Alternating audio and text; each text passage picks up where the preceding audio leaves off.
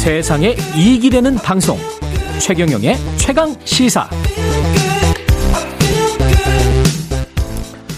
네, 법원이 대원 국제 중학교와 영훈 국제중학교, 특성화 중학교 지정을 취소한 서울시 교육청의 행정처분이 있었는데요. 그게 위법하다 이렇게 판결을 했었죠. 서울시 교육청은 항소를 하겠다는 계획을 밝혔습니다. 서울시의 조희영 교육관님 연결돼 있습니다. 안녕하세요. 예, 안녕하세요. 예, 예. 법원 예. 판결은 부당하다고 생각을 하시는 거죠? 그렇습니다. 예. 예. 그래서 저희가 이제 항소 의견을 피력을 했는데요. 예. 사실 이제 이 특성화 중학교의 지정 취소 권한은 교육감에게 굉장히 폭넓게 있습니다. 예. 그래서 또 자사고의 경우와도 이제 또 이게 좀 다릅니다. 음. 그런데 이제 이번에 사법부가 저희들이 한 행위에 대해서 지금 이렇게 어, 패소 판결을 내렸습니다. 근데 저희는 물론 뭐 사법부의 또 판단이 있겠습니다만은 저희들은 이것을 그 적법한 행정적 행위를 법원의 판결로 뒤집히는 일종의 행정의 사법화를 강화한다는 점에서 굉장히 안타깝게 보고 있고요. 음. 사실은 이제 이게 중학교는 이제 의무교육 단계이지 않습니까? 그래서 네. 저는 더 평등한 아, 이 학교 체제하에서 의무교육 단계에서는 모든 학생들이 공부할 수 있어야 된다. 그런데 이제 중학교 수준부터 중학교도 이렇게 서열화되거나 또 학비가 뭐 천만 원이 넘는 경우가 이렇게 된다면은 이게 이제 사회적 위화감을 조성하고 또 사교육 비 경쟁도 있고 이제 불평등 심화시킨다 이제 이런 취지에서 저희가 음. 국제적 취소 시도를 했는데 예. 법원의 판결로 좀 난항에 부딪힌 셈입니다. 사법부의 논리는 뭔가요? 그 지정 취소를 할 권한이 없다 교육감에게 이런 건가요? 아, 그건 아닙니다. 근데 이제 이 절차 부분에 있어서 예. 절차와 평가 내용에 대해서 이제 네, 아. 부정적 판단을 내린 걸로 생각을 합니다. 절차와 그래서 이제 물론 내용. 뭐 사법부의 예. 판단과 또 이 국제적 쪽의 또 이견도 있겠습니다만은 저희가 이제 자사고 쪽과는 달리 2000 이게 5년마다 한 번씩 평가가 이루어집니다. 특성화 중에 평가 주기가 5년인데. 예. 어, 저희가 2015년 평가와 큰 틀에서는 그러니까 음. 평가 지표나 평가 방식 영역 항목 은 어, 유지하면서 이제 세부적인 변경만 했습니다. 예. 네. 그런데 이제 통상 이제 자사고에도 그렇습니다. 사법부가 5년 전에 이게 동일한 기준을 적용해야 되지 않냐 이런 약간의 전제가 좀 있는 것 같습니다. 근데 음. 이제 보통 어 교육부 정책도 그렇고요. 모든 그 어, 정부의 정책들이 이 무슨 평가 지표를 5년 전에 완벽하게 동일하지 않, 않지 않습니까? 예. 5년 동안 또 세상이 바뀌니까 또 어. 국민들의 어. 요구도 바뀌니까 그것을 반영하는 세부적 변경은 부분적으로 있게 됩니다. 예.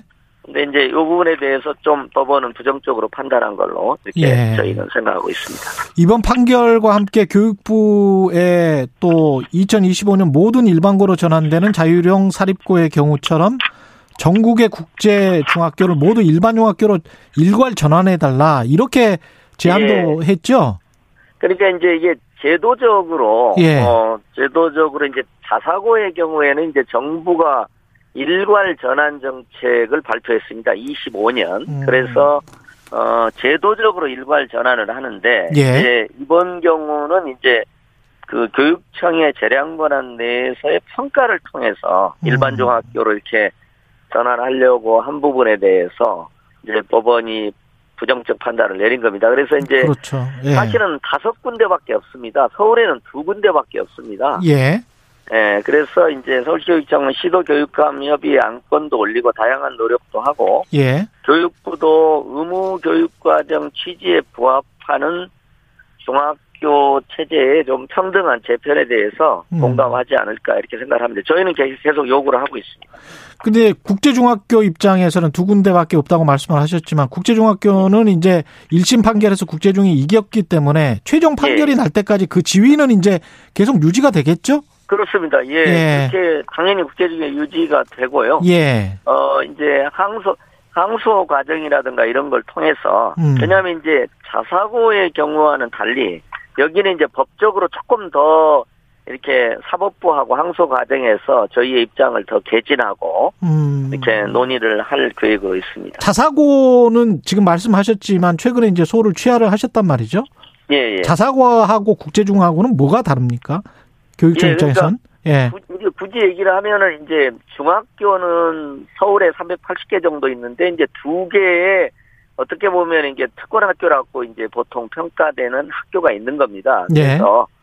근데 이제 자사고는 이제 고등학교가 320개 정도 되는 데 있어서 한 20여 개가 넘습니다. 꽤 비중이 이제 높은 이제 음. 그런 상황입니다. 그래서 이제 자사고의 경우는 이제 저희가 항소를 제기했다가 취하를 했습니다. 근데 음. 이제 이 부분은 경기에도 있고 어 부산에도 있고 여러 학교들이 있고 서울에만 해도 네 개의 재판부가 진행을 했습니다. 예. 그래서 이제 이 모든 과정을 종합해 볼 때, 이 음. 사법부의 이 저희들의 자사고 의 일반부 전환에 대한 판단이 어느 정도 정리됐다 이렇게 저희가 보고요. 예. 또 이제 저희 입장에서는 학교를 관리하는 입장이니까 뭐 국제유니건 자사고는 저희가 이제 관리하는 입장이고 학교를 지원해야 되는 입장이니까 예. 단기적인 법적 분쟁으로 인해서 이제 교육력 약화가 재학생들에게 피해를 줄 수도 있고 음. 또 고입 체제가 이제 불확실되니까 중학교 학부모님들이 지원할 때 또 혼란이 있지 않습니까? 예. 그리고 또 이제 소송 중인 자사고도 이제 소송 비용이라든가 학교의 음. 안정성이 너무 불안정하니까 음. 상소 취하를 요구했고 예. 저희도 이제 어느 정도는 법적 판단이 예, 여러 한 여섯 번 정도를 통해서 이루어졌기 때문에 법적 예. 판단은 이 정도는 우리가 학교를 뭐 괴롭히려는 게 아니니까 음. 어, 수용하는 게 맞다고 보고 항소 취하를 했고요. 자사고는 그랬고 국제, 예. 예. 국제중 부분은 이게 처음입니다. 어. 그래서 조금 사법부와 저희 행정부 간에 예. 교육행정부 간에 조금 더 논의를 예. 하고 저 입장에서는 저는 이제 태어난 집은 달라도 배우는 교육은 같아야 된다. 특별히 음. 이제 의무 교육 단계에서는 이제 그런 취지에서 더 평등한 교육을 향한 어떤 정책적 전환을 저는 계속 노력을 하려고 생각하고 있습니다. 알겠습니다. 지금 저 3월이면 새 학기가 시행되는데 그 코로나 때문에 어떻게 방역 대책 세우는지도 궁금하고요. 짧게 좀 말씀해 주십시오. 예, 예. 예. 일단은 정상 등교를 원칙으로 해서요. 예. 오미크론의 상황에 따라서 이제 어 전면 등교를 좀 제한한다거나 등교 음. 수업과 원격 수업을 배합한다거나 요렇게 하고요. 학생들의 이제 신규 확진이 한 3% 이상이 되거나 그리고 전체 학교 전체 한15% 정도 되면 야. 어 저희가 이제 뭐 전면 원격이라든지 원격을 주로 하되 등교하고 결합하는 방식을 하려고 생각을 갖고 있습니다. 예. 마지막으로 한 가지만 좀 저희가 말씀드려도 될까요? 예, 말씀하십시오. 예, 예. 예.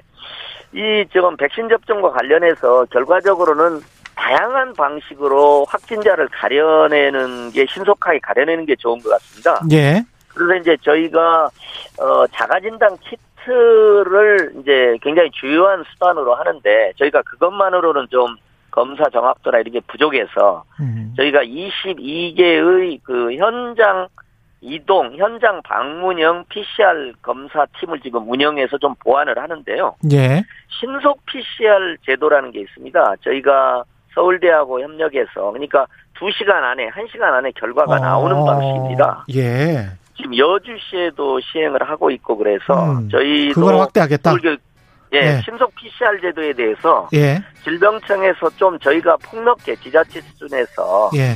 신속 PCR을 확대해서 적용할 수 있고 또 하나 이제 유치원 알겠습니다. 여기까지 듣겠습니다. 예, 예. 서울시 예, 조희연 교육감님이었습니다. 고맙습니다. 예.